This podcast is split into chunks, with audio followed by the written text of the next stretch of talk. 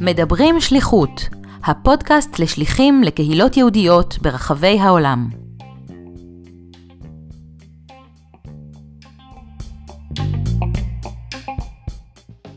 שלום למאזינים, כאן דוקטור אסי אהרונוב. בפודקאסט מדברים שליחות, אנו שמחים לראיין שליחות ושליחים ששימשו בקהילות יהודיות ברחבי העולם. באמצעות הראיונות אנו שומעים מהם על החוויות, האתגרים והפעילויות המיוחדות שיזמו. השליחים משתפים גם בטיפים חשובים על סמך ניסיונם.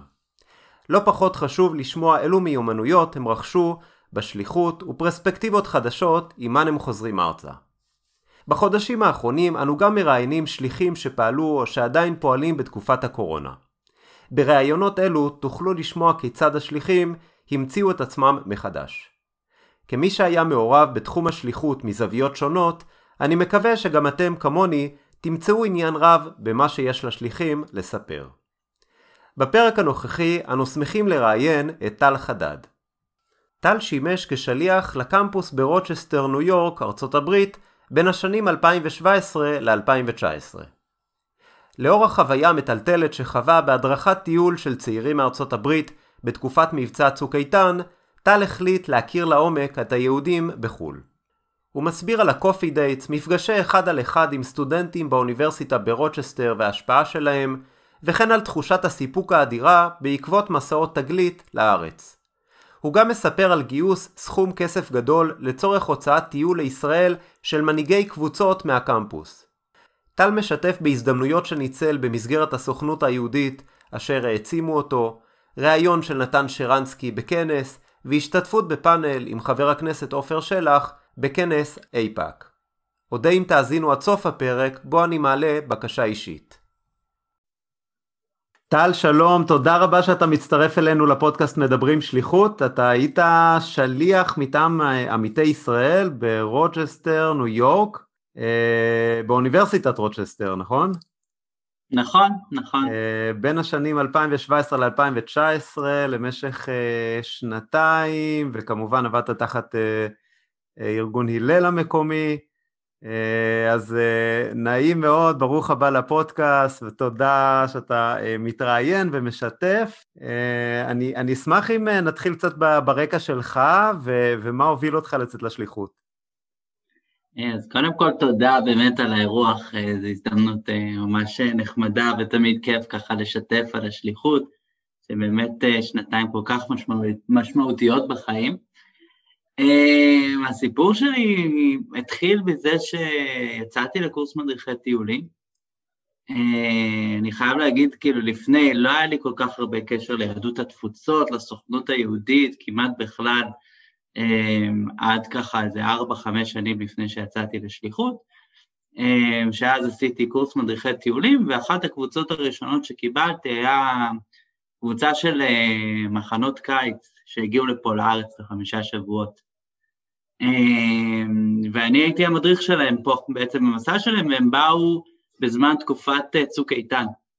כלומר, איך שהם הגיעו, איזה שבוע באמת אחרי ההגעה שלהם, אז אה, ממש התחילו אזעקות, סירנות, וממש כל העניין הזה של אה, מבצע צבאי, מה שנקרא. נחתו בדיוק ל... לתקופה מאתגרת. נחתו, נחתו ממש לבלגן, כן, ממש לבלגן. רק בשביל איזו אנקדוטה מצחיקה, הם חמישה שבועות היו בארץ ואסור להם היה להגיע לתל אביב. אה, הכי קרוב שהם הגיעו לתל אביב היה שהם נחתו בשדה תעופה, וגם כשיצאו מהשדה תעופה. אבל תחשוב על קבוצה שבאה לארץ ליהנות חמישה שבועות, אפילו לא, לא, הגיע, לא הגיעו בתל אביב.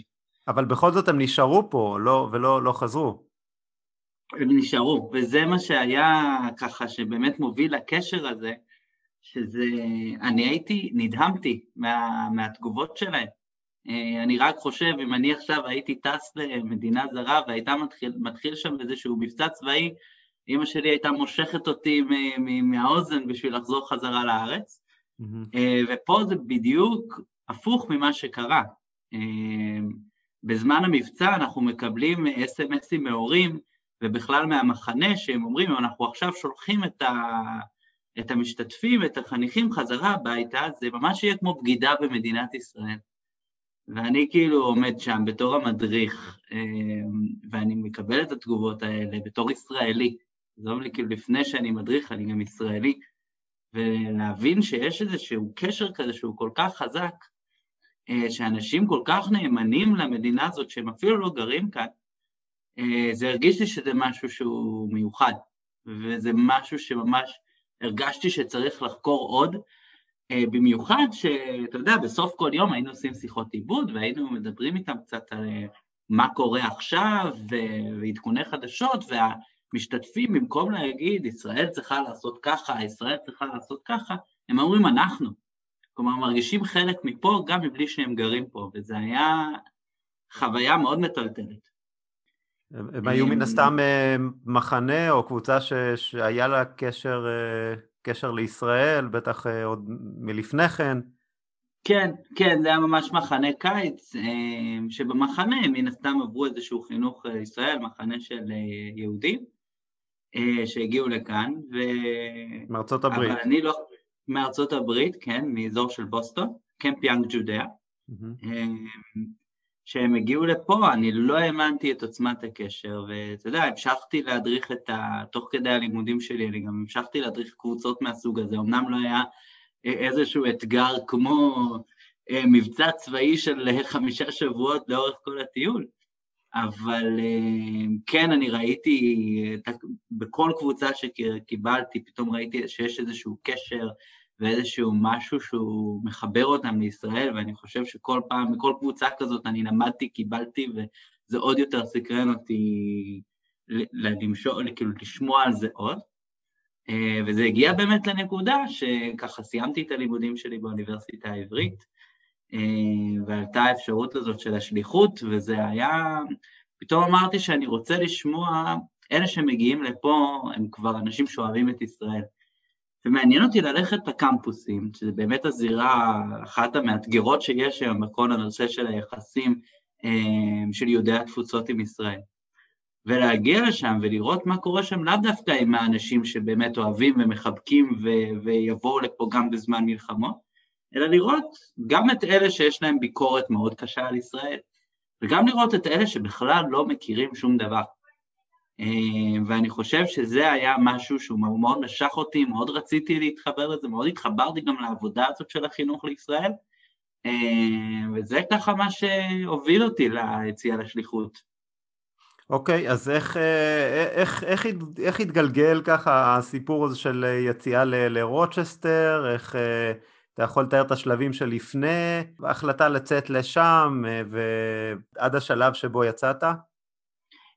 כן, עשיתי את המיונים בסוכנות, שהיו ככה מאוד מלחיצים, אבל כאילו ממש כל שלב מיוני כזה בפני עצמו, ויש רעיון אישי וסדנת מיון, ואז עוד רעיון וסדנת בתוך מסלול. בסוף ככה היה לי רעיון עם שני קמפוסים, אחד מקונטיקט ואחד מרוצ'סטר. אני חייב להגיד שאת שניהם מאוד אהבתי.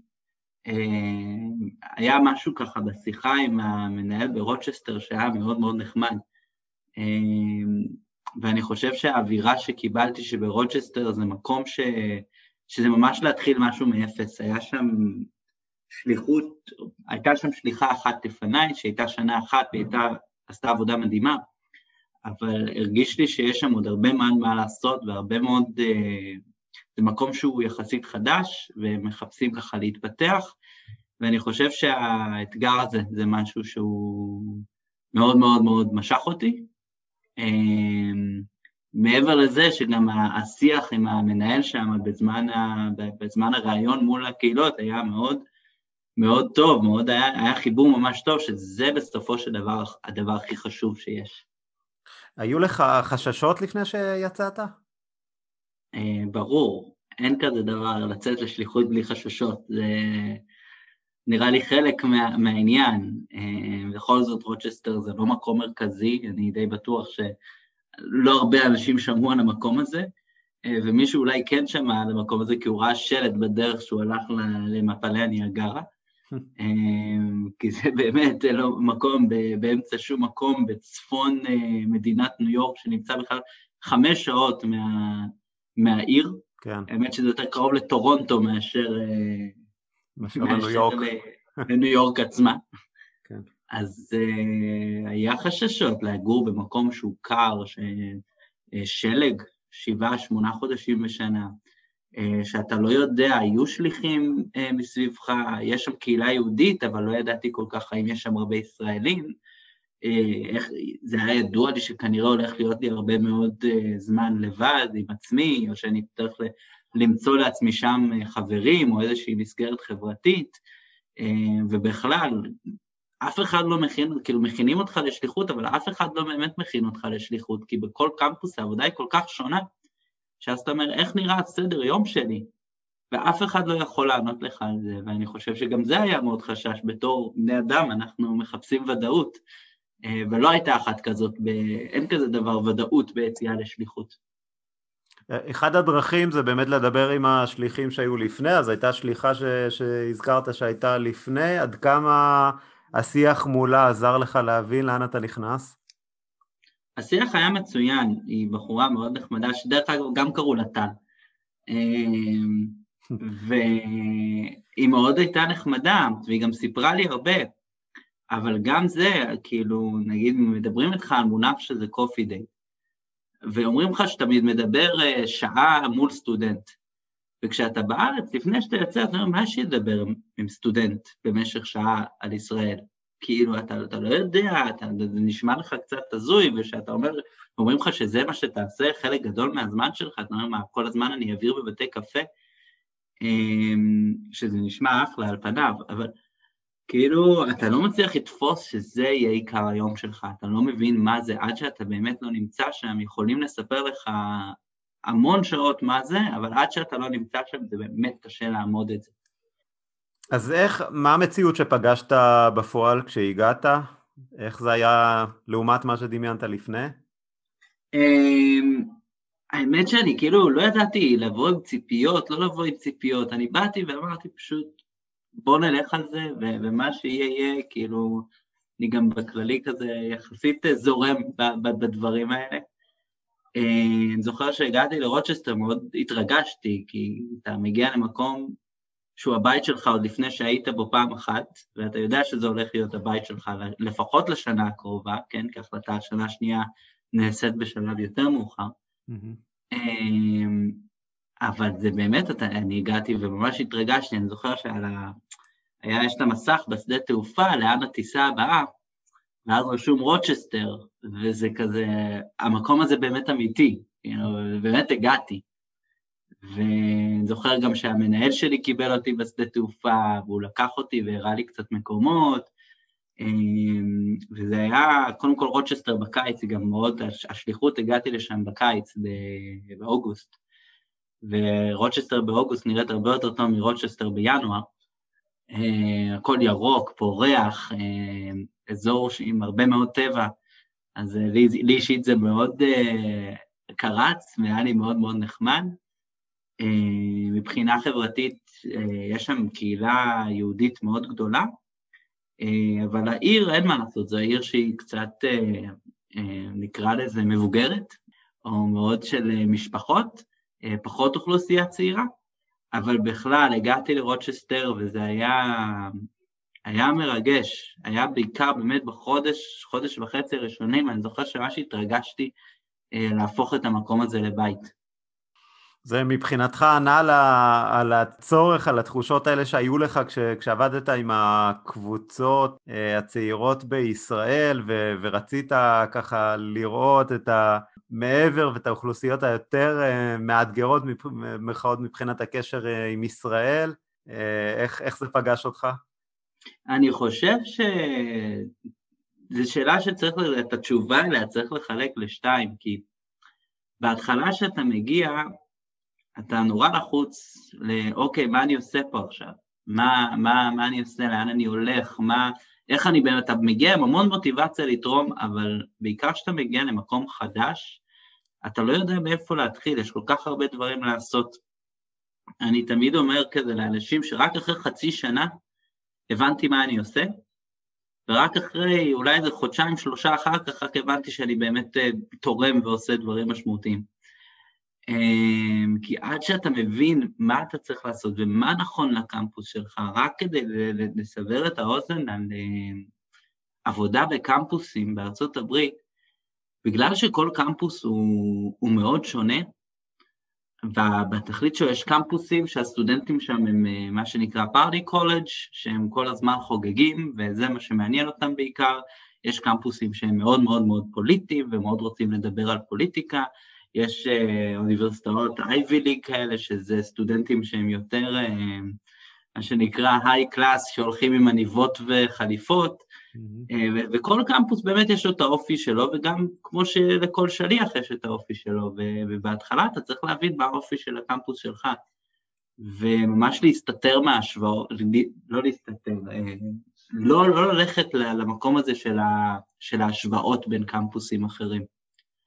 אה, וזה מקום שבהתחלה הוא מאוד מאוד קשה, לא ללכת להשוואות האלה. אני זוכר שתמיד אמרתי, תמיד הסתכלתי כזה, שבקמפוסים אחרים הם עושים כזה אירועים בחוץ, בשמש והכול, ומגיעים מלא מלא סטודנטים. ברוצ'סטר פשוט לא היה לי שמש לעשות את האירועים בחוץ, אבל מבחינת ההשוואה, לקח לי זמן להבין שאני לא צריך לעשות את ההשוואה הזאת. ו- ורק באמת הבנתי שאני באמת תורם ומה אני צריך לעשות רק אחרי כמה חודשים בתפקיד. אמ, ואחרי זה באמת הרגשתי שאני שיש פה תרומה מאוד גדולה, כי מבחינת האופי של הקמפוס, ממקום שלא היה בו כמעט כלום על ישראל, אה, או מעט מאוד, למקום ש, שפתאום יש שיח, זה, זה שינוי אדיר. אה, אני חושב שיש הרבה מאוד מקומות שצריכים שליחים, והרבה מאוד מקומות, עכשיו אני סתם נותן דוגמה, באוניברסיטאות הגדולות, אה, בבוסטון, בניו יורק, בקליפורניה, יהיה שיח על ישראל, כי יש המון המון סטודנטים שמתעניינים על ישראל. באוניברסיטה כמו רוצ'סטר, שהיא אוניברסיטה מעולה, אבל אין כל כזה, זה, זה, זה אוניברסיטה שאם לא היה שם שליח, לא היה שיח על ישראל. ופתאום אתה מבין שעצם הקיום שלך שם, הוא נותן המון המון המון לתוך השיח הזה על ישראל. אה, שלא הבנתי את זה בהתחלה, רק אחרי שפתאום היה לי קשר עם סטודנטים, הם אמרו, וואי, כל הדברים האלה לא היו פעם, זה לא היה קיים, ופתאום יש, והם מאוד מחפשים את המקום הזה. הנושא של ישראל בכלל לא, לא עולה שם בקרב הסטודנטים, ו... הוא עולה, אני תמיד אומר את זה ככה, הם כאילו, אם ניקח למשל את הדוגמה, כאילו בפוליטיקה, הם לא כל כך מתעניינים. Mm-hmm. הוא, לא עולה שם, ואם הוא עולה, הוא עולה די בצורה שלילית, אני כאילו תמיד מתאר את זה כ... הסכסוך בין טורקיה לארמניה. אני לא כל כך מבין בסכסוך בין טורקיה לארמניה, אבל אם תשאל אותי בעד מי אני, אני כנראה אגיד שאני בעד הארמנים. להגיד לך שחקרתי לעומק, להגיד לך שאני יודע מה קורה בסכסוך שם, אין לי מושג. וזה פחות או יותר מה שהיה במסדרונות האוניברסיטה. אמ, לא היה להם מושג מה קורה בישראל, לא היה זה, אבל נגיד אם היו מעלים את הסכסוך הישראלי-פלסטיני, הם ישר היו הולכים למקום השלילי על ישראל. כי זה מה שהם שומעים, וזה מה שמוכר. אף פעם לא היה שיח, אף פעם אף אחד לא דיבר איתם על זה, לא היה כמעט, לא היה קיים הרבה אה, לפני שהיה שם שליח, ועכשיו פתאום נוצר איזשהו בית, נוצר איזשהו מקום, מישהו או משהו ש, שאפשר לדבר עליו, פתאום יש קבוצה פרו-ישראלית אה, שמתעסקת בפוליטיקה ומתעסקת בתרבות ישראלית, שאם יש סטודנטים יהודים שמחפשים את המקום הזה ללמוד על ישראל, הם יכולים לגשת אליו ולהגיע אליו. אז אתה יכול לתאר איך, איך התחלת לפעול, זאת אומרת, עם איזה גורמים זיהית שאתה צריך לדבר, את מי רתמת, מול מי יצרת ממשקים של שיח, של עבודה, איך, איך התחלת ומה עשית? אה, זאת שאלה מצוינת. אה, אני חושב שהדבר הכי חשוב זה היה באמת לדבר קודם כל עם סטודנטים שכן מתעניינים, וכן היו איזשהו בסיס, ושרוצים אה, גם לעשות דברים. המזל הגדול שלי שבאמת ברוצ'סטר היה סטודנט אחד כזה, אה, שקראו לו דניאל, אה, והוא היה מאוד מאוד פרו-ישראלי, והיה גם מאוד מאוד מאוד חשוב לו לקדם ככה דברים ישראלים בקמפוס. והוא היה גם סטודנט שהוא מאוד השפיע על אנשים, ומאוד הקשיבו לו. עכשיו, הוא היה לו איזשהו חזון וחלום להוציא טיול לישראל, לסטודנטים מנהיגים בקמפוס, כל מיני ראשי מועצת תלמידים, ראשי אחוות, ראשי קהילות מסוימות, קהילות של שחורים, קהילות של להט"בים, קהילות של אסייתים, כאלה לקהילות, לישראל, לטיול של עשרה ימים, שככה ילמדו יותר מה שקורה שם, כדי שאחר כך יחזרו לקמפוס ובאמת יספרו על החוויות שלהם. זה, זה מתכתב אגב עם uh, עוד מהלכים דומים שהיו בקמפוסים אחרים בצפון אמריקה. נכון, נכון. ההבדל היחיד, מה, מה, יש, יש ארגון שקוראים לו מכבי טאסק פורס, שהוא ארגון מדהים, שהוא באמת תורם להלל עם כסף בשביל uh, להוציא את הטיולים האלה. כן, סיפרו לנו גם בגלל... שליחים אחרים על, ה, על היוזמה נכון. הזאת. נכון. עכשיו, בגלל שאנחנו היינו אוניברסיטה קטנה, באוניברסיטת רוצ'סטר אנחנו לא ככה בהייפ של סטנפורד, או University of Michigan, או קולומביה, או UCLA, או כל השמות המפוצצים האלה, אז אה, לא כל כך אה, הסתכלו עלינו מבחינת לתת לנו את הכספים האלה, והיינו צריכים לנסות לראות איך אנחנו מגייסים את הכסף הזה בעצמנו. עכשיו, וזה ממש היה הדבר הראשון שהתעסקתי איתו בחצי שנה הראשונה של התפקיד. ולי זה היה ממש נוח, כי זה ממש היה להיכנס לתוך אזור הנוחות שלי, שזה הטיולים והארגון והככה, פחות בנושא הגיוס, אה, גיוס כספים, אבל אה, כן, פתאום מצאתי את עצמי בחצי שנה הראשונה, עם המנהל שלי ועם דניאל, הולכים לכל מיני אה, אנשים בקהילה היהודית ברוצ'סטר, או בוגרים של האוניברסיטה, ורואים איך אנחנו מצליחים uh, לגייס כספים בשביל להוציא את הטיול הזה תוך חצי שנה uh, לפועל. היו כבר סטודנטים, uh, תוכנית חינוכית בנינו, אבל היינו צריכים את הכסף, ובאמת ממש ב- ביחסית מהר הצלחנו לגייס סכום של 45 אלף דולר, והוצאנו את הטיול הזה לפועל. דרך הקהילה. דרך אנשים מהקהילה או בוגרים של האוניברסיטה, אמ, שהסכימו, הסכימו, הם ראו חשיבות באמת לשלוח סטודנטים מנהיגים מרוצ'סטר, בשביל לעורר את השיח הישראל בקמפוס. אמ, ואני חושב שהטיול הזה עשה שינוי עצום. עצם זה שהאנשים הכי, בואו נקרא לזה, הסטודנטים הכי מקובלים בקמפוס, מפרסמים באינסטגרם, מפרסמים בפייסבוק, אז לא היה כל כך טיק טוק, אבל uh, בסנאפצ'אט, uh, דברים, כאילו, אנחנו פה, אנחנו בישראל, זה, זה מעורר עניין. עכשיו, במיוחד באוניברסיטה כל כך קטנה, שכולם מכירים את כולם.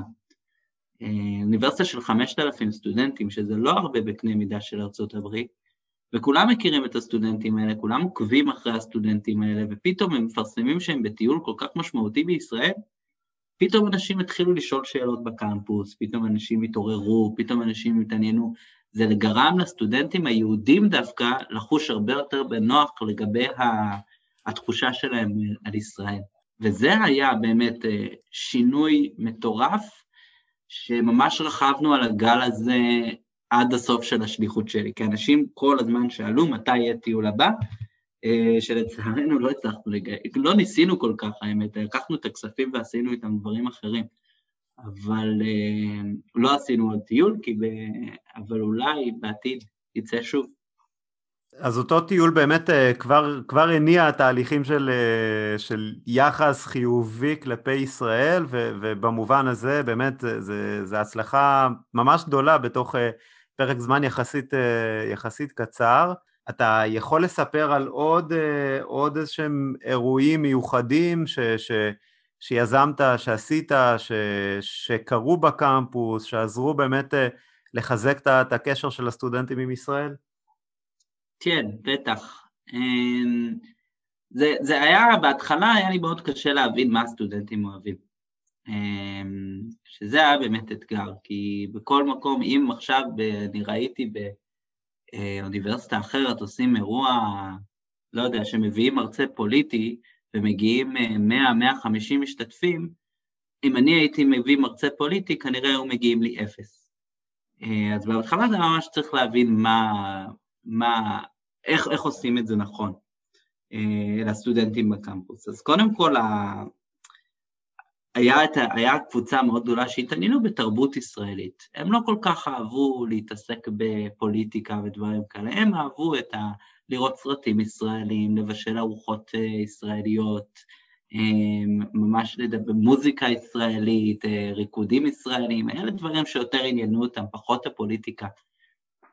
ויש איזשהו סטודנט שעבד בחומוסייה בתל אביב, בגרגר הזהב, וישבתי איתו פעם אחת לאיזשהו קפה, ואז הוא, הוא סיפר לי את זה, ואז אמרתי לו, אולי אנחנו יכולים לעשות פה, לפתוח איזשהו חומוסייה ליום אחד, ואז פשוט אנשים יבואו ו- ונשים כזה מוזיקה ישראלית ברקע וזה, ואנשים ידברו, ואנשים ככה, ולעשות איזשהו אירוע כזה. זה.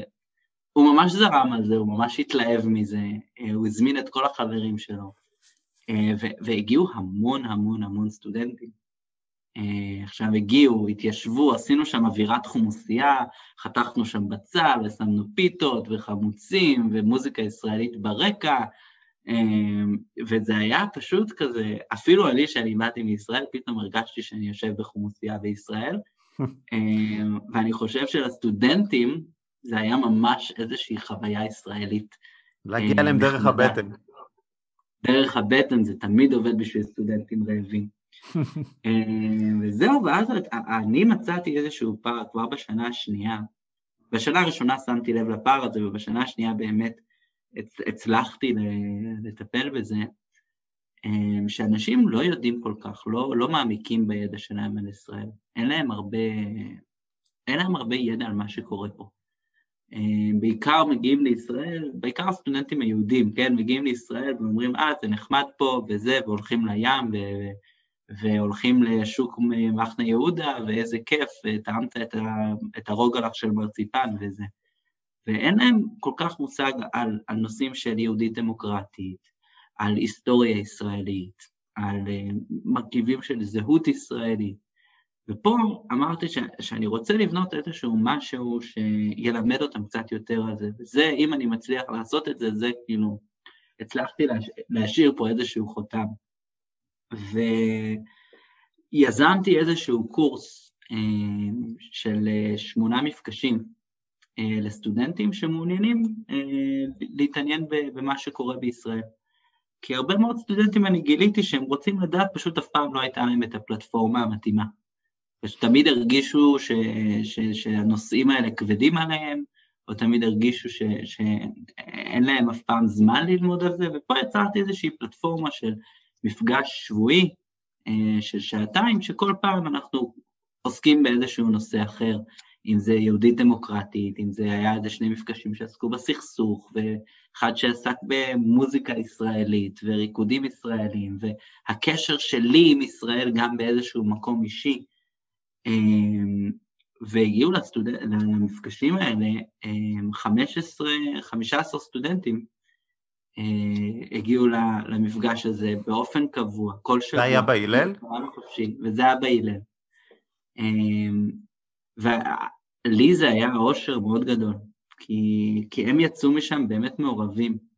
אה, והם באמת אחר כך ראו אותם, אני חושב שדוגמה הכי טובה זה שבסוף שנה אנחנו בדרך כלל עושים שבוע ישראל, אה, שזה שבוע שעושים הרבה מאוד אה, אירועים שקשורים בישראל, אם זה עושים להם שהוא קרב מגע, ועושים להם איזשהו אה, מסיבה כזאת, מסיבה ישראלית ודברים כאלה, והם היו אלה הסטודנטים שהובילו את זה. אה, ולא היה לי קשה לרתום אותם לזה, למעשה הם רצו לעשות את זה מעצמם, כי הקורס הזה באמת חיבר אותם הרבה יותר לישראל, וזה בדיוק אותם סטודנטים, שאם אנחנו נחזור קודם להתחלה, למקום שלי אמרתי שאני רוצה לדבר עם הסטודנטים שלאו דווקא אוהבים את ישראל, או לאו דווקא מכירים את ישראל, והסטודנטים שבאו לקורס הזה הם בדיוק אותם סטודנטים, ש...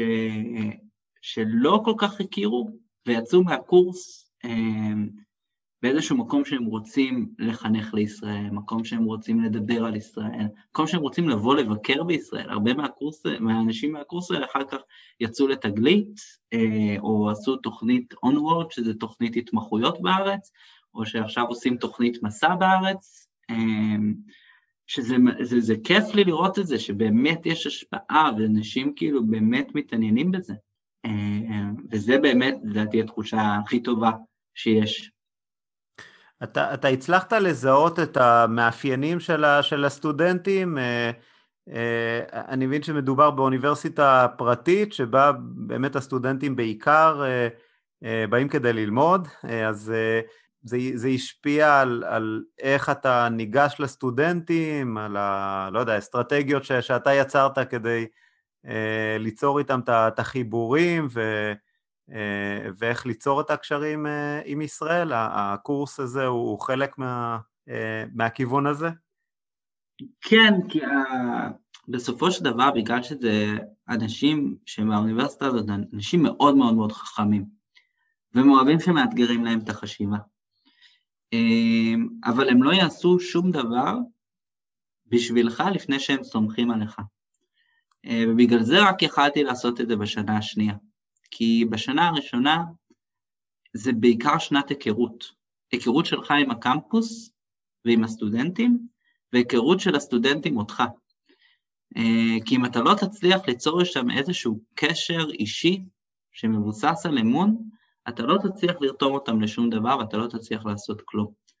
בגלל זה ברוב השנה הראשונה אני עשיתי בעיקר מה שנקרא date, אה, שזה באמת מה שציינתי קודם, זה לשבת עם אה, סטודנט לקפה אה, במשך שעה, שעה וחצי, שיחה, לפעמים באמת עולים נושאים כזה על ישראל וזה, לפעמים גם לא, לפעמים זה הרבה פעמים באים לבכות לך על מבחן שלא היה לך או על חברים שהציקו להם, או או דברים כאלה, ו- ולאט לאט הם מקבלים את האמון בך. ברגע שיש את האמון הזה, וזה הבנתי שזה הדרך הכי טובה לפנות לסטודנטים, לפחות באוניברסיטה הזאת, שהם צריכים לסמוך עליך, הם צריכים להכיר אותך, לפני שהם יבואו ויקשיבו לדברים שאתה רוצה לעשות והדברים שאתה מבקש מהם או רותם אותם. אמ, וככה, וככה ברגע שהם, שהם סמכו עליי, אז באמת זה, הקורס הזה, לדעתי זה מה שהצליח כל כך בקורס הזה. כן, אז כשאתה מספר עכשיו על ה coffee date, שאתה בסופו של דבר בעצמך עשית coffee date, אה, איך, איך אתה יכול לספר לשליחים אחרים, ש, אה, או למועמדים לשליחות שאמורים לעשות קופי דייט, מה, מה זה ואיך זה עובד ועל מה מדברים בעצם? כמו שאתה חשבת והיו לך את ההתלבטויות או את השאלות האלה בהתחלה. כן, אה, וואי, זו שאלה ממש קשה, כאילו גם כל, זה, זה ממש תלוי במי שאתה מדבר איתו. אה, הרבה מאוד קופי דייטים, אין מה לעשות, הם, הם כישלון אה, של אנשים, של סטודנטים ש, שפשוט עונים לך במילה ומאוד קשה אה, לייצר איתם שיח. אבל הרבה מאוד זה פשוט שיחה כמו שאתה מדבר בין חברים, כמו שאנחנו מדברים עכשיו. Mm-hmm. זה פשוט שיח על, על, אתה רוצה להכיר בן אדם. אה, אז נגיד coffee dates ראשון יהיה מאוד שונה מ coffee dates 50, אותו בן אדם. אז ב coffee dates הראשון אתה שואל מה, מאיפה הוא, קצת על החוויות שלו בישראל, אה, מה הוא עשה כאן, מה הוא זוכר, זיכרונות שיש לו, ואז לאט לאט אתה גם משלב טיפה מה, מהחיים האישיים שלך, כדי להרגיש שגם אתה משתף, וזה לא איזשהו ראיון עבודה.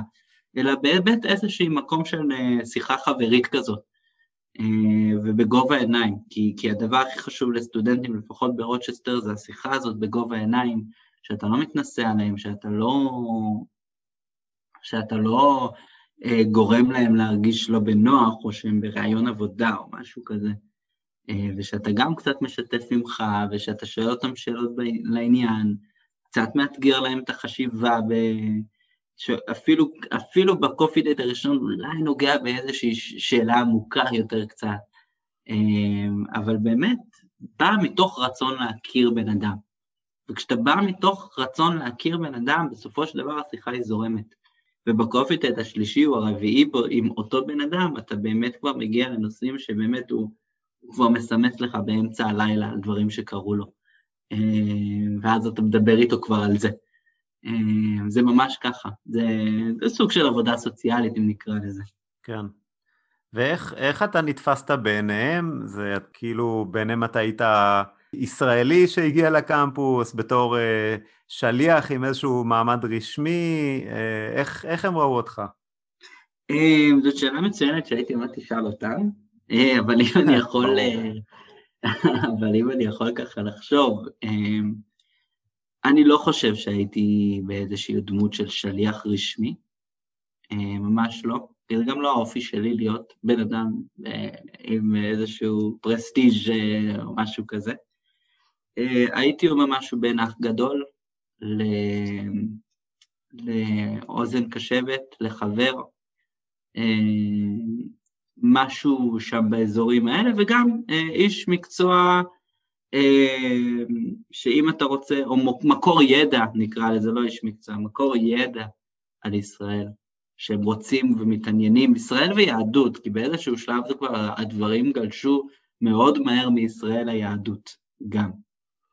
ובסופו של דבר הם גם מודעים לזה שאתה לא נמצא שם לפרק זמן ארוך, אלא לתקופה זמנית, אז uh, אני לא יודע אם זה השפיע עליהם באיזושהי צורה, אבל uh, אני מניח שזה, שזה עמד ככה ב, ב, מאחורי הראש שלהם. אה, הם לא, הם, הם רק, אני חושב שרק לקראת הסוף הם באמת הבינו ש, שזה... אבל הם לא התייחסו אליי כבן אדם זמני, כי גם אני לא נתתי להם להבין שהקשרים האלה ייגמרו אחרי שאני עוזב, ואפילו לראיה, עד היום אני מדבר עם חלק גדול מהם, אלה, ש... אלה שמהם שעשו עלייה או פה בתכנ... בתוכניות מסע, מן הסתם אני בקשר איתם יותר צמוד, אבל גם לא, אני במהלך, מאז שחזרתי מהשליחות, מדי פעם שולחים לי כתבות, שואלים אותי שאלות, עדיין מדברים, זה ממש האמרה הזאת של פעם שליח, תמיד שליח. Mm-hmm. אבל כן, עדיין יש את הקשר, עדיין, כי, כי אתה יודע, אנחנו חיים היום בעולם וירטואלי, אה, שהכל כל כך פשוט לעשות דרך אה, טקסטים, אה, שיחות, זה כל כך פשוט, וגם אנחנו, שוב, אולי לא בשנה האחרונה, אבל אנחנו גם טסים, האנשים האלה יבואו לישראל בסופו של דבר, כי, כי המקום הזה חשוב להם, וברור שהם יגיעו לפה, אני כנראה אחד מהטלפונים הראשונים שלהם, וחסר להם שלא. אז כן. אז בוא, בוא נעבור לה, לאתגרים ולהתמודדויות ש, שהיו לך. אה, אה, ציינת לפני הראיון שנושא הבדידות אה, הוא היה משהו שמאוד בולט, אם אתה יכול קצת לתאר את זה, ואם היו התמודדויות נוספות. כן, אמ, נתחיל באמת מהבדידות, אני חושב שזה משהו שהוא במיוחד במקום כמו רוצ'סטר, שהוא הדבר הכי משמעותי, אבל הבנתי שזה גם יכול לקרות במקום כמו פילדלפיה וניו יורק. אמ, אתה רחוק מהחברים, אתה רחוק מהמשפחה, אמ, ובהתחלה, כשאומרים לך את זה, אתה לא באמת תופס את זה עד שאתה שם. אמ, וגם זה לא במיוחד תופס אותך בחודש הראשון או השני, זה יותר תופס אותך בחודש הרביעי. אצלי לפחות, אני זוכר שבחודש נובמבר אני מצאתי את עצמי, ווואי, הרבה זמן לא ביליתי עם חברים, הרבה זמן לא ראיתי את המשפחה, אה, או את הכלבה. אה, וזה פתאום כזה הכה בי, שזה גם לא הולך לקרות בקרוב. אה, ופתאום גם היה לי הרבה זמן פנוי. כשהעולם החברתי שלך, כשאתה מוריד את הזמן החברתי שלך עם חברים, ואתה רוב הזמן בעבודה, בסופו של דבר אתה מסיים לעבוד, ואז מה? יש לך את כל השעות האלה עד שאתה הולך לישון בלהעסיק את עצמך, ופתאום אתה קולט שאתה באמת אה, באיזושהי חוויה שהיא לבד. Mm-hmm. אה, ואתה צריך ללמוד איך להתמודד עם זה. אה, אז בהתחלה זה היה הרבה מאוד שיחות אה, עם שליחים, קרובים, אה, שיחות וידאו, דברים כאלה, אבל זה עדיין לא ממלא את החלל הזה של, של לראות אנשים. וגם לא היו שליחים אחרים שהיו במרחק קרוב אליך. כן, השליח הכי קרוב שהיה אליי בשנה הראשונה היה שעתיים נסיעה ממני, שזה די קרוב במונחי ארצות הברית, אבל זה לא משהו שרואים כל יום, זה משהו שאולי רואים בסופש. כן. שלמזלי הוא גם היה חבר מאוד טוב. אה, אבל זה, זה לא, זה, זה היה קשה, ואז פתאום אמרתי, תפסתי את עצמי באיזשהו מקום, ואמרתי, אני צריך להתמודד עם זה, אני צריך להבין איך אני מתמודד לבד ומה אני עושה עם כל הזמן הפנוי, כי אני באופי שלי תמיד הייתי בן אדם שמוקף בחברים, מוקף באנשים. כל הזמן, הזמן הפנוי שלי, גם היום, אני, אני מבלה עם חברים אה, שנמצאים מסביבי.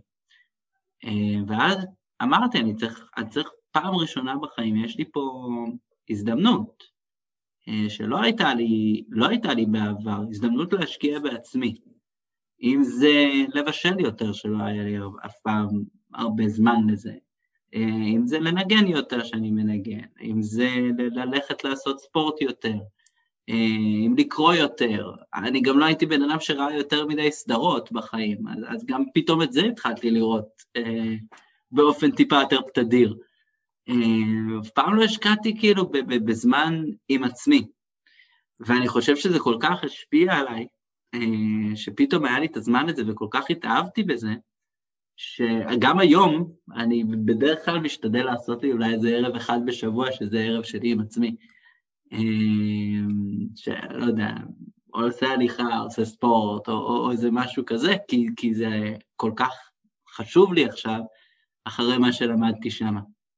טוב, בתקופת, ה, בתקופת הקורונה זה, זה יותר קורה כן. באופן טבעי גם כן. זהו, עכשיו זה מדהים לראות שדווקא ב, בתחום, בתקופת הקורונה, היה לי הרבה יותר קל להתמודד עם, עם, עם זה. אני בכלל לא רציתי לדבר עם אנשים בזום כמעט. אני לא אוהב את הזום. זה, זה שיחות וידאו וזה, זה לא משהו שאני כל כך מתחבר אליו. כן. אה, ואני חושב שדווקא בגלל זה, בגלל ש... הבנתי, אני כאילו, זה סבבה לי להיות לבד, אני יודע איך להתמודד, ואני ראיתי אנשים אחרים משתגעים מזה. אה, ודווקא לי זה פחות קרה, ואני חושב שזה הרבה בזכות השליחות. אני חושב שגם, הייתה לי שיחה על זה לא מזמן גם, שכזה שואלים כזה, מה, מה, איך שליחות יכולה לקדם אותך מקצועית? אמ, ואני חושב שזה לאו דווקא בדברים שאתה כותב בקורות חיים, זה, זה, זה, זה בדברים שאתה מרוויח לחיים ש, שאי אפשר לעמוד אותם ואי אפשר להגדיר אותם אפילו, אם זה דבר כזה של איך ללמוד ב, להתמודד לבד. זה כלי שאני למדתי ואני לוקח אותי איתו לכל החיים ואף אחד לא אמר לי שאני אקבל אותו בשליחות. אה, לא אומר שכולם יקבלו אותו בשליחות, אבל כן, אני אומר לפחות עליי. כן, תלוי בסוג השליחות גם. זה תלוי מאוד בסוג השליחות, אבל אני יכול להגיד עליי, בשליחות כזאת, וואלה, זה משהו שהרווחתי, ולא חשבתי שאני אקבל אותו, ולא חשבתי ש, שיהיה לי את זה. אה, שאלת אתגרים אחרים, אז יש כמובן אתגרים ב, ב, ב, בקמפוס שהיו לא קלים. כן. היו לנו תופעות אנטישמיות בקמפוס, של סטודנט אה, פרו-ישראלי אה, מאוד מוביל, שאחרי שבוע ישראל ציירו לו צלב קרס מעל המיטה, או כל מיני צלבי קרס שהיו אה, באוניברסיטה, אה, שזה תמיד לא נעים. זאת אומרת, הוא, ש... הוא לא היה סטודנט יהודי, אבל... אבל... הוא היה סטודנט יהודי, הוא היה סטודנט יהודי, כן. עכשיו, זה, זה, זה עצוב, זה עצוב, אתה, אתה נמצא שם וזה קורע לך את הלב. אמ, ואני זוכר שאחרי ה... שהייתי בשליחות, היה את האירוע של הטבח בפיטסבורג, בבית כנסת. כן.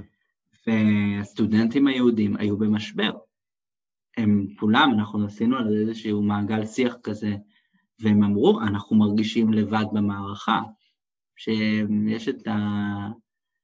הם אמרו הסטודנטים, נגיד שכל פעם שיש מאבק אה, של סטודנטים שחורים, של סטודנטים להט"בים וזה ומשהו כזה, אנחנו תמיד פונים לעזרה, אנחנו תמיד תומכים, אנחנו תמיד עוזרים, והם אומרים, וואלה, היה עכשיו טבח בבית כנסת, אף אחד לא דיבר איתנו על זה אפילו. אה, היה איזו הודעה עמומה מאוד מטעם נשיא האוניברסיטה, אבל גם זה היה ממש כלום ושום דבר. אמ, ופתאום לגלות ש, שהאנטישמיות הזאת עדיין קיימת. ואם זה קיים, ואני תמיד אומר, אנחנו לא אוניברסיטה גדולה, אנחנו, זה לא UCLA, זה לא ברקלי, זה לא קולומביה, זה מקום קטן בשם רוצ'סטר. ואם אנטישמיות הגיעה למקום קטן בשם רוצ'סטר, זה כנראה נמצא בכל מקום, וזה איפה שזה תפס אותי, וזה איפה שזה היה לי מאוד מאוד קשה לקבל את זה, ואתה יודע, בתוך כל זה להבין את המשמעות של, של מדינה יהודית ולמה זה כל כך חשוב, אה, שיש להם מקום ש, שפה אין כל כך תופעות אנטישמיות, כי יש לך פה רוב יהודי, אה, זה משהו שהוא פריבילגיה בשבילי להגיד שאני לא חוויתי תופעה אנטישמית, והם לקחו את זה מאוד קשה. התמודדות עם, אה, עם BDS זה לא היה אני מבין. היו הפגנות בקמפוס, לפעמים שהיה שבוע ישראל, אמ, גם סביב הטיול אה, שציינתי קודם, כזה אנשים לא אהבו שיש טיול של סטודנטים לישראל, אבל זה פחות, זה לא היה הסטודנטים, נקרא לזה, המגניבים בקמפוס שהובילו את המחאות האלה. אמ, זה היה כי זה קיים, אין מה לעשות, זה קיים בכל מקום, אבל הגישה שלנו הייתה פשוט להתעלם. בהתחלה ניסינו לדבר איתם, זה לא ממש עזר, הם לא היו במקום של שיח. אמ, ולא היה, היה עוד אתגר שלא קשור ל-BDS, אה, שזה אתגר אחר, ואני חושב שזה אולי האתגר המקצועי הגדול ביותר, אמ, שההלל שלנו כהלל לא נחשב למקום שאנשים רוצים להגיע אליו. אה, ההלל היה נחשב אה, מקום דתי, מקום ששם באים לעשות את התפילות, אבל לא מקבלים יותר. ברגע שאתה כשליח עובד מטעם הלל, וההלל יש לו תדמית כל כך שלילית, שלילית בעיני הסטודנטים, אתה צריך לעשות איזשהו שינוי תדמית. אה, וליצור את השינוי תדמית הזה זה היה מאוד, אתגר מאוד מאוד קשה, כי ברגע שאתה שולח מייל למישהו ואתה אומר שאתה מהלל, הוא לא רוצה לדבר איתך. עד כדי כך. כן, כן, ממש עד כדי כך, כאילו, הם, הם לא אהבו את ההלל, הם לא אהבו להגיע לשם, ואני חושב ש... היו, וה, וההוכחה הכי גדולה, גם אחרי שאנחנו עשינו את השינוי תדמית הזה, היה הבדל מאוד עצום בין אירועים שהם אירועים שנקרא להם יהודיים, כמו קבלות שבת, אה, חגים, דברים כאלה, אה, או פעילות אה, על פורים, לבין אה, פעילויות שהן ישראל. נגיד לערב שקשוקה, היו מגיעים 40 סטודנטים בקלות, ולעומת זאת שהיה אה, סדנת אה, הכנת אוזני המן, שאפילו, אתה יודע, זה באותה קטגוריה של אוכל, הגיעו חמישה, ארבעה, חמישה סטודנטים. אמ, והיה לזה הבדל משמעותי. ארוחות שישי שלנו היו נראות, וואלה, במשפחה שלי אנחנו יושבים לפעמים יותר אנשים, של איזה ארוחה של שישה אנשים לפעמים גם, שזה עצוב לארוחת שישי בהלל. אמ, אבל חשוב להבין שיש גם הללים כאלה, אין מה לעשות, יש כן. הללים שמגיעים 150 סטודנטים לארוחה, ויש אה, שמגיעים שישה אנשים. ודרך אגב, זה שזה שישה אנשים, לא אומר שאתה לא יכול להוציא הרבה מאוד דברים לזה. אה, דווקא שיש לך את האווירה הזאת של השישה אנשים, אתה לפעמים יכול להרגיש שאתה עושה הרבה יותר מאשר אה, בהלל של 150, שאתה צריך פתאום אה, לדבר עם 700 סטודנטים בערב. אה, אבל לא יודע, ככה אני, אני מנסה להוציא מכל סיטואציה את הטוב, כן? אני בטוח שכולם היו מאוד שמחים בהלל אצלנו, הם היו 50-60 סטודנטים בכל ארוחת שישי, אבל אני גם כשהיו שישה אנשים אמרתי, בוא נוציא את המיטב מהדבר הזה. כן, אבל זה, זה רק מדגיש באמת את, ה, את הצורך לזהות את, את המאפיינים הייחודיים של הסטודנטים בקמפוס ובאמת לענות, לעשות את הפעילויות שעונות על, ה, על הצרכים, לזהות מה עובד יותר, מה, מה מתאים להם וכולי. כן. אמ, אז הזכרת מקודם כמה, כמה מההישגים, כמה מהפעילויות המרכזיות ש, שעשית, יהיו עוד היילייטים מקצועיים או אישיים מבחינתך במהלך השליחות? אני חושב שמבחינת דברים מרגשים, היילייט מאוד גדול זה היה תגלית. אה, כי דווקא תגלית זה בדיוק המקום שאתה מגיע למקום של, אה, של כאילו סטודנטים שלא מכירים או שלא היו פה. ואני שמעתי שם, אני זוכר, ישבנו במעגל אחרי אה, תגלית קיץ עם, ה, עם הסטודנטים שהגיעו, וזה סטודנטים שעשית איתם תהליך לאורך כל השנה. זה התחיל בקופי דייט הראשון שהוא אמר לך שהוא אף פעם לא היה בישראל ואין לו מושג שום דבר על ישראל, ואז זה נגמר אה, בשיחת אה, אחד על אחד בסוף טיול תגלית, שהוא אומר לך, אני מת לעשות, אה, אני מת לגור פה, אני רוצה לחיות פה, או אני פעם ראשונה, היה לי סטודנט, באמת, אני, זה היה מאוד מרגש, לשמוע פעם ראשונה שאני מבין ורוצה להגיד על, עצמי שאני ציוני. אמ, וזה מדהים שאתה עושה כזה תהליך עם בן אדם, שלפני כמה חודשים אמר לך שהוא אף פעם לא היה בישראל ואין לו מושג שום דבר על ישראל. ושאתה עושה את זה עם קבוצה של סטודנטים, זה פשוט תחושה מדהימה. זאת, זאת באמת התחושה הזאת של השליחות, וזאת הסיבה, אתה יודע, למה אתה יוצא לשליחות? בדיוק בשביל לשמוע את הדברים האלה, ואני חושב שאחרי התגליות תמיד הייתי בהיי מטורף כזה, שזה אין שני לו מבחינת אה, תחושת השליחות. כן. אה, וזהו, אני חושב שעוד איזה היילייט אה, שהוא לדעתי מאוד מיוחד לשליחים, זה כל ההזדמנויות האלה של, ה, של הסוכנות היהודית. בסופו של דבר אנחנו חלק מארגון שהוא ארגון ענק, שמוכר בכל העולם היהודי. אה, עם היסטוריה מאוד משמעותית, ו, ומה שמדהים בסוכנות שהם תמיד אוהבים ורוצים לשים את השליחים בפרונט. אה, אם זה לשים את השליחים בפרונט בכנסים, באירועים, ממש ממש בכל דבר. ואני תמיד, ביקשו נגיד שליחים מתנדבים שיעשו דברים, אז אני תמיד אמרתי כן. לא משנה מה זה כן, רק בשביל לדחוף את עצמי, אולי גם כזה לאזורים שהם אה, מעבר לתחום הנוחות שלי. אה, וזהו, ויצא לי כמה פעמים שכזה שאלו, מי, אנחנו רוצים לעשות פאנל עם, עם נתן שירנסקי ולראיין אותו בפני שליחים נכנסים, או לראיין אותו באיזשהו כנס, אז ישר אני, אני תמיד קפצתי על ההזדמנות, ו...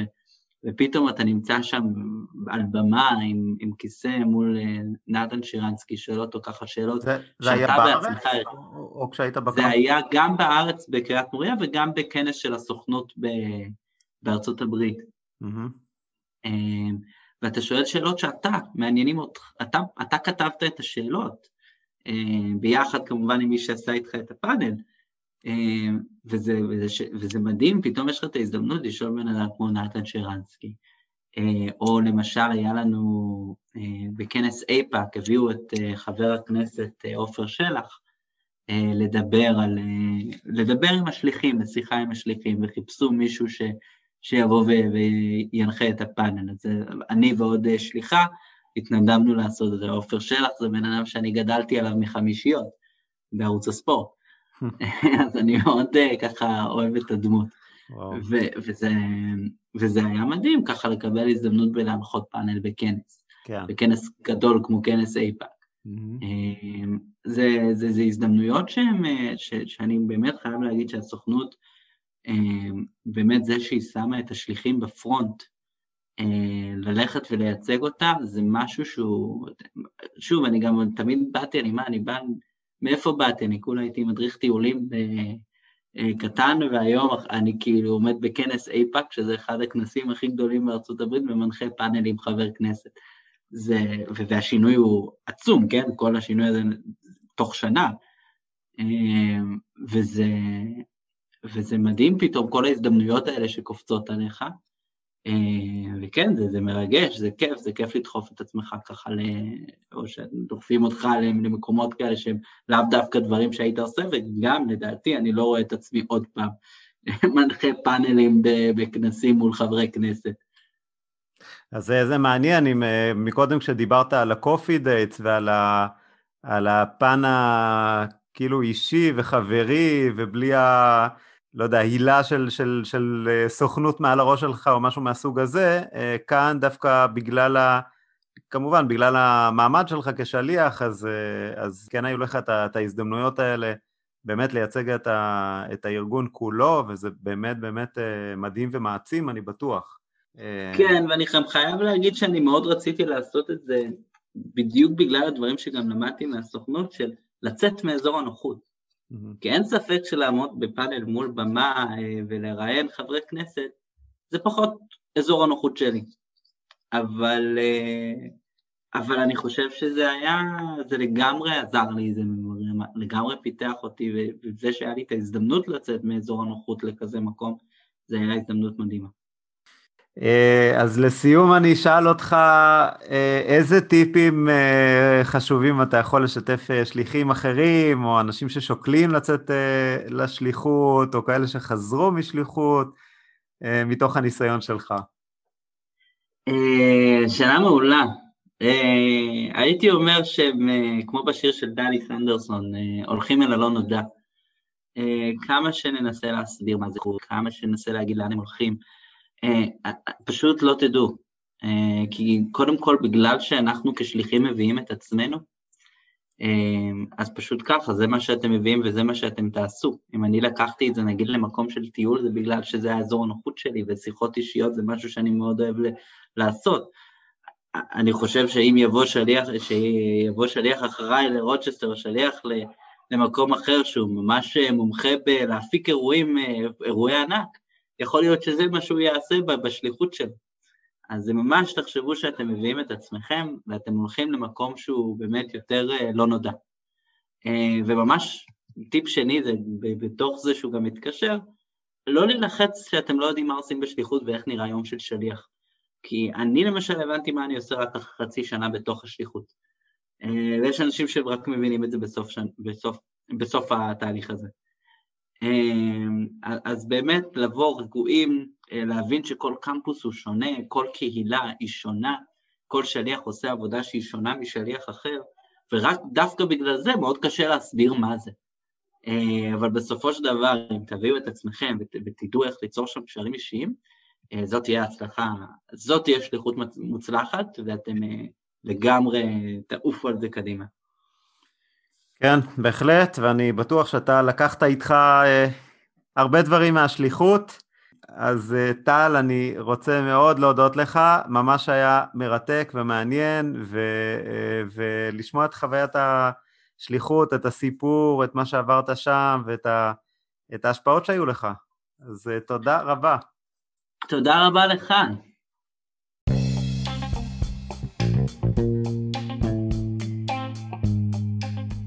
תודה שהאזנתם לפרק נוסף של מדברים שליחות. אני מקווה שנהניתם מהרעיון שערכנו עם טל חדד. האם האזנתם לרעיון הקודם שקיימנו עם שמואל חוגי? שמואל שיתף מחוויות שליחותו לבוסטון, ארצות הברית.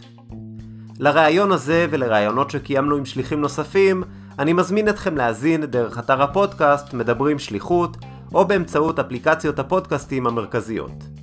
תוכלו ללחוץ על מעקב, כך שתקבלו עדכון על כל פרק חדש שיוצא. וכעת לבקשה האישית שציינתי בתחילת הפרק. הפודקאסט מדברים שליחות צמח על בסיס של יוזמה אישית ומתוך רצון לסייע לעולם השליחות במתן הבמה לעבודתם המשמעותית והחשובה של השליחים. עד היום הועלו מעל 65 פרקים של ראיונות קדושים בתוכן השיר על סמך מה שמספרים השליחים בעצמם. העלאת הפודקאסט באופן קבוע דורשת משאבים רבים. כדי להמשיך ולהרחיב את המיזם החשוב הזה, אני פונה למאזינים שמעוניינים לסייע בהפקת הפודקאסט ובהרחבתו לאפיקים נוספים. בנוסף לכך, אשמח לחיבורים מול גופים וארגונים שיוכלו לתמוך בפודקאסט או על מתן המלצות לגורמים כאלו. לפניות אליי בנושא זה או בכל נושא אחר הקשור לפודקאסט, תוכלו ליצור קשר באמצעות המייל מדברים שליחות כרוכית gmail.com או באמצעות צור קשר באתר הפודקאסט מדברים שליחות.com. כמובן אם נהניתם מהפרק או מפרקים אחרים, המחמאה הגדולה ביותר עבורנו תהיה שתשתפו אחרים ותיעדו אותם על הפודקאסט. תודה ולהשתמע בפרק הבא. thank you